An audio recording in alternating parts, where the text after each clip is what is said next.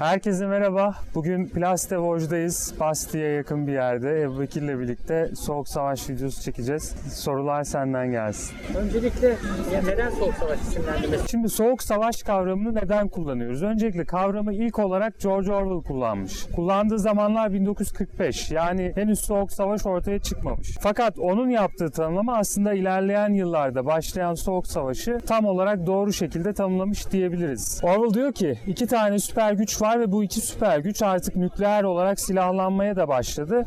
Bu iki güç arasında doğrudan bir çatışma olmasa bile bütün dünyanın bu iki güç etrafında döneceğini söyleyebiliriz diyor. Ve bunu dedikten 3 sene sonra bir soğuk savaşı başlatan adımın atıldığını görüyoruz. Neydi o adım? Marshall Planı'ydı. Marshall o zamanlar ABD'nin Dışişleri Bakanı. Başkan da Henry Truman. Truman doktrini ve Marshall Planı ile birlikte ABD'nin artık Rusya'ya karşı açıktan dış politik hamleler yapmaya başladığını görüyoruz. Ne bu hamleler? ABD Avrupa ülkelerine yardımlara başlıyor o dönemde. Yani 1948-49 yıllarında ve Avrupa ülkelerine ekonomik yardımlar yaparak o ülkelerdeki komünist muhalefeti bastırmaya çalışıyor. Yani muhalefeti bastırmaya çalışıyordan kastımız şu. ABD hegemonyasını artırmaya çalışıyor. Kapitalizme duyulan güveni artırmaya çalışıyor. Bu yolla Sovyetlerin Doğu Avrupa üzerinden Avrupa'ya nüfuz etmesini engellemeye çalışıyor. Niye? Çünkü komünizm yayılmacı bir ideoloji ABD'ye göre. Peki komünizm Avrupa'ya nasıl yayılacak? Bunu cevaplamak için bizim 1945'e dönmemiz gerekiyor. İkinci Dünya Savaşı bittikten sonra Berlin'i ortadan bölerek çekeceğimiz bir sınırla birlikte Avrupa'nın batısı kapitalist devletlere, İngiltere ve Amerika'ya bırakılıyor. Doğu kısmı ise Sovyet Rusya'nın kontrolüne bırakılıyor ve planlanan şey şu. Bu hami devletler hamisi oldukları ülkelerde seçimlerle yeni hükümetlerin kurulmasına ve yeni rejimlerin güçlü bir şekilde kurulmasına ön ayak olacaklar. Fakat şöyle bir sorunla karşılaşıyoruz biz. 48 yılına geldiğimizde tamam Batı Avrupa'da hükümetler kuruluyor ama Doğu Avrupa'da Rusya'nın egemen olduğu, söz sahibi olduğu yerlerde bütün hükümetlerin komünist olduğunu görüyoruz. Şimdi Amerika böyle bir durumla karşı karşıya kaldığında yeniden düşünmeye başlıyor. Diyor ki ya biz acaba Doğu Avrupa'nın kontrolünü Ruslara vermekle kötü mü ettik? Amerika Birleşik Devletleri komünizmin yayılmasından tam olarak neden rahatsız?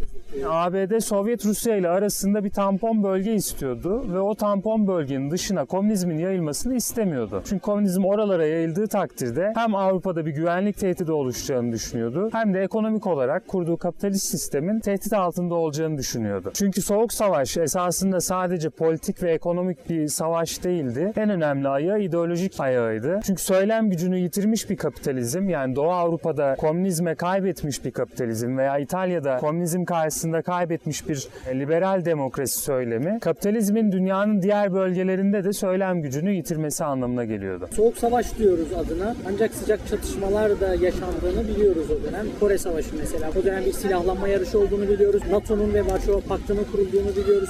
Bunları nasıl açıklıyoruz bu çatışmalara? Çok güzel bir soru. Yani Kore Savaşı Soğuk Savaş döneminin ilk sıcak çatışmasıdır ve bu sıcak çatışma içerisinde ABD askerleri de vardı, Komünist Çin'in askerleri de vardı. Yani komünistler ve kapitalistler karşılıklı olarak savaştılar. Sadece bu değil başka örnekler de var. Yani Küba krizi gibi Sovyet Rusya ve ABD'nin nükleer bir savaşın eşiğine geldiği bir tarihi an da yaşandı. Vietnam'daki gibi yine ABD'nin doğrudan içine girdiği savaşlar da oldu. Hal böyleyken bizim soğuk savaş dememiz birazcık iyimser bir isimlendirme oluyor. O konuda haklısın. Biz neden Sovyetler Birliği ile ABD arasında doğrudan bir çatışma görmedik bu dönemde? Bahsettiğin o silahlanma yarışı, özellikle nükleer silahlanma yarışı, daha sonra uzay yarışları diyeceğimiz hikayeler aslında ABD ve Rusya'nın karşılıklı olarak savaşa sürekli hazırlandığı fakat iki tarafta hazırlandığı için savaşmaktan çekindiği bir durum. Yani iki tarafta silahlanırken biz bir noktaya geliyoruz ki ABD ve Sovyet Rusya'nın elinde bulundurduğu nükleer silah kapasitesi bütün dünyayı 5 defa yerle bir edebilecek güce sahip. Yani bütün dünyayı isteseler bir savaşa girdikleri takdirde yerle bir edebilecek durumdaydılar.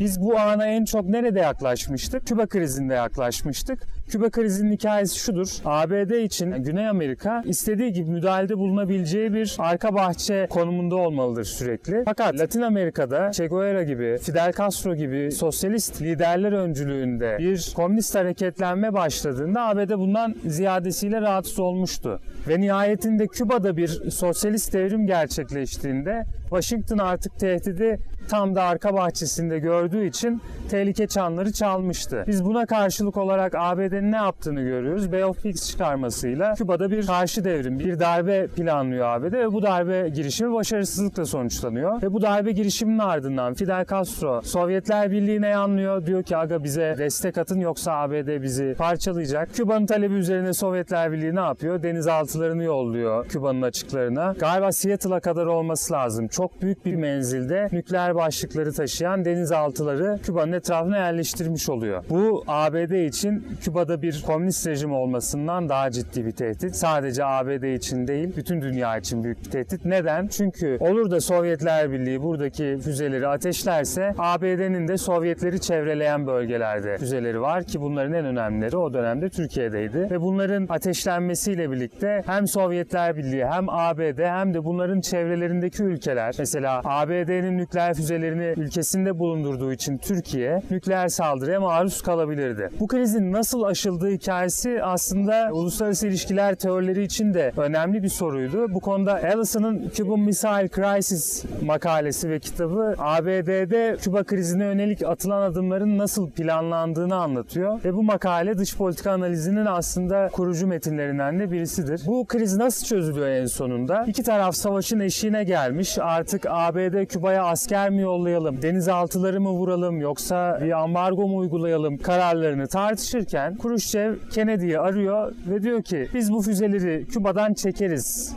Fakat bir şartımız var. Siz de Türkiye'deki füzelerinizi çekeceksiniz. Eğer siz çekerseniz tatlı bir şekilde bu iş çözülmüş olur. Ve son anda ABD'nin Türkiye'den füzeleri çekmesi, Sovyetlerin de denizaltılarını geri çekmesiyle dünya bir nükleer yok oluşun eşiğinden dönmüş oluyor. Hollywood'da çok fazla karşımıza çıkan bir Vietnam Savaşı hikayesi var. Aynen. Vietnam Savaşı'nın Soğuk Savaş'taki yeri tam olarak nedir? Vietnam Savaşı aslında Soğuk Savaşı içerisinde bir dönüm noktasıydı. ABD'nin kapitalist sistem içerisindeki, düzen içerisindeki rolünü dönüştüren bir şey oldu. Vietnam'ı önemli yapan şey ne? Vietnam Savaşı 6 yıl sürüyor. 6 yıl boyunca ABD bir santim ilerleme kaydedemiyor. İlerleme kaydedemediği gibi Vietnam Savaşı'nı bütün dünya izliyor ve radyolardan da sürekli yayınlar yapılıyor. İnsanlar savaşın gerçek yüzünü daha yakından görüyorlar. Amerikan aileleri çocuklarını askere yollamışlar, kocalarını askere yollamışlar veya babaları askerde ve bu yüzden bu savaşın anlamsızlığına dair söylenmeler, homurdanmalar artmaya başlıyor Amerika'da. Ve biz işte 68'de artık o hippie kuşağıyla birlikte savaş karşıtlığının işte make love not war sloganlarının ortada uçuştuğunu görüyoruz.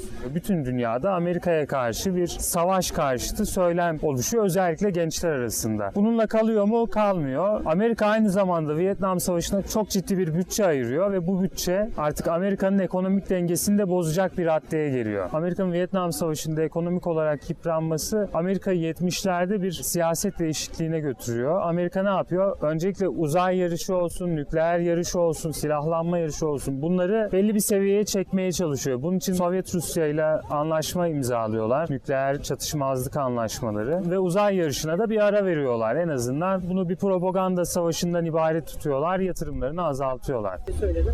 Peki bu arada Rusya'da durum ne? Sovyetlerin durumu ne? Rusya da Amerika ile girdiği o silahlanma yarışında çok ciddi bir ekonomik darboğaza girmişti. Yani Stalin'in 2. Dünya Savaşı peşine getirdiği o sanayileşme hamlesi bir 10 yıllık kalkınma getirmişti belki Rusya'ya ama sonrasında ABD ile girdiği o silahlanma yarışının Rusya'yı ekonomik olarak bitirme noktasına getirdiğini söyleyebiliriz. Ve diğer komünist ülkelerde artık refahı özler hale gelmiş, ekonomik anlamda bitik ülkelere dönüşüyorlar. Yani 70'lerin sonuna geldiğimizde komünist ülkelerde Sovyet Rusya olsun, Doğu Avrupa ülkeleri olsun, komünist Çin olsun ekonomik anlamda iç açıcı bir görüntü elde edemiyoruz. Tırmanan gerginlik, salt bu ekonomik problemlerden dolayı mı sona eriyor? Soğuk Savaş neden bitti? Soğuk Savaş neden bitti?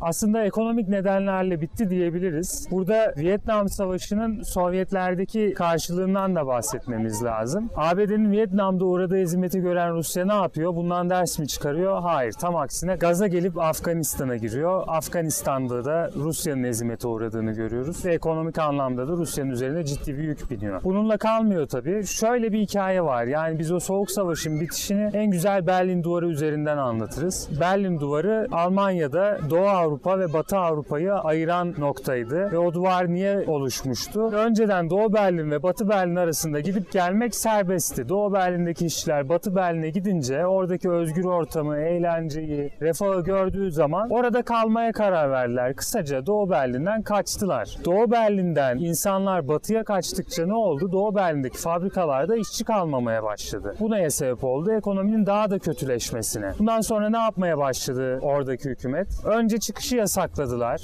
Sonra bu çıkışı yasaklamak yetmeyince kontroller getirdiler. Bu kontroller de yetmeyince bir duvar örmek zorunda kaldılar. Berlin duvarı. Fakat Berlin duvarı da yetmedi.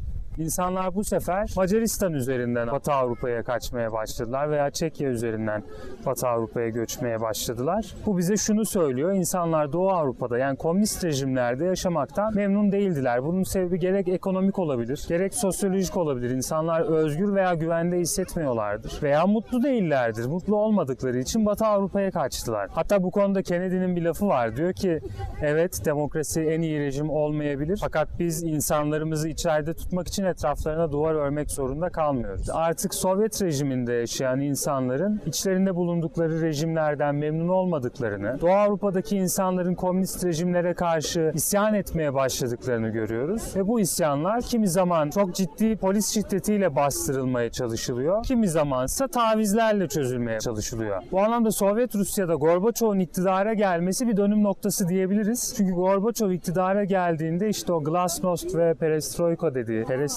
mıydı? Neyse aşağıya yazarız doğrusunu. Yani özgürlük ve yeniden reform politikalarıyla birlikte biz artık Sovyet Rusya'nın özgürleştirilmeye, demokratikleştirilmeye çalışıldığını görüyoruz Gorbaçov tarafından. Ve bu özgürlük neyle sonuçlandı? İnsanların komünizme olan bağlılıklarını yenilemesiyle sonuçlanmadı. Aksine daha rahat muhalefet edebilmelerini sağladı. Это Горбачев.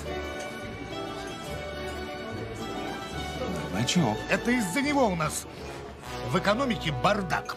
Да благодаря ему у нас новые возможности. Это из-за него у нас политическая нестабильность. Да благодаря ему у нас свобода, Полный хаос. перспективы. Политическая нестабильность. Да благодаря ему у нас есть пифахат. За Горбачева! За Горбачева! За Горбачева! Ve dolayısıyla biz işte 91'e geldiğimizde Sovyet Rusya'da yapılan seçimde Gorbaçov'un antikomünist bir aday olan Boris Yeltsin'e yenildiğini görüyoruz. Sovyet Rusya'nın yıkılmasıyla birlikte 90'lı yıllar çift kutuplu bir düzenden çok kutuplu bir düzene geçişin dönemi olmuştu bütün dünya için. Yani Soğuk Savaş'ın bitmesiyle birlikte biz o 2. Dünya Savaşı sonrası kurulan uluslararası düzenin büyük bir dönüşüme girdiğini görüyoruz. Ve zaten işte o uluslararası kurumların dönüşmemesi, işte Birleşmiş Milletler'de o daimi beş üyenin kalması, özellikle 90'ların sonunda bu kurumlara yönelik ciddi eleştiriler duymaya başladık. İşte Türkiye'nin bu Dünya Beş'ten büyüktür sloganı da bu anlamda önemli sloganlardan birisi sayılabilir. Çin ile Amerika arasında tırmanan bir ekonomik gerilim var ve bunun bir soğuk savaşa dönüşeceğine dair yorumlar yapılıyor. Bu konuya dair ne söyleyebiliriz? Bu da güzel bir soru. Yani Çin ve Amerika arasında çok ciddi bir ekonomik işbirliği vardı. Bu işbirliği 2010'lara geldiğimizde yerini rekabete ve çatışmaya bıraktı. Sizce ABD ve Çin arasındaki ekonomik çatışma yerini bir soğuk savaşa bırakır mı? Yorumlarınızı bekliyoruz. Kapatalım mı abi? Kapatmadan önce bir Patreon'dan bahsetmek iyi olur sanırım. Evet Patreon iyi hatırlatma oldu. Geçen videoda Ömer ve İbrahim Patreon ve YouTube üyelik açtığımızdan bahsetmişti. Yapacağınız desteklerle kanalın daha iyi ekipmanlarla daha kaliteli videolar çekmesini sağlayabilirsiniz. Mesela bizim bu videoyu ikinci çekişimiz oldu. İlk sefer Safa ile çekmiştik fakat ses kalitesi çok kötü olduğu için mikrofonumuz olmadığı için şimdi Ebu Bekir'le tekrar çekmek zorunda kaldık. Yani yapacağınız her destek size daha kaliteli videolar olarak dönecek. Ayrıca Patreon abonelerimize ve YouTube üyelerimize özel yani o katıl butonuna bastığınızda siz de üye olabiliyorsunuz. Özel videolar ve canlı yayınlarda olacak. Onlara da bu sayede erişebilirsiniz. Önümüzdeki videolarda görüşmek üzere. Hoşçakalın.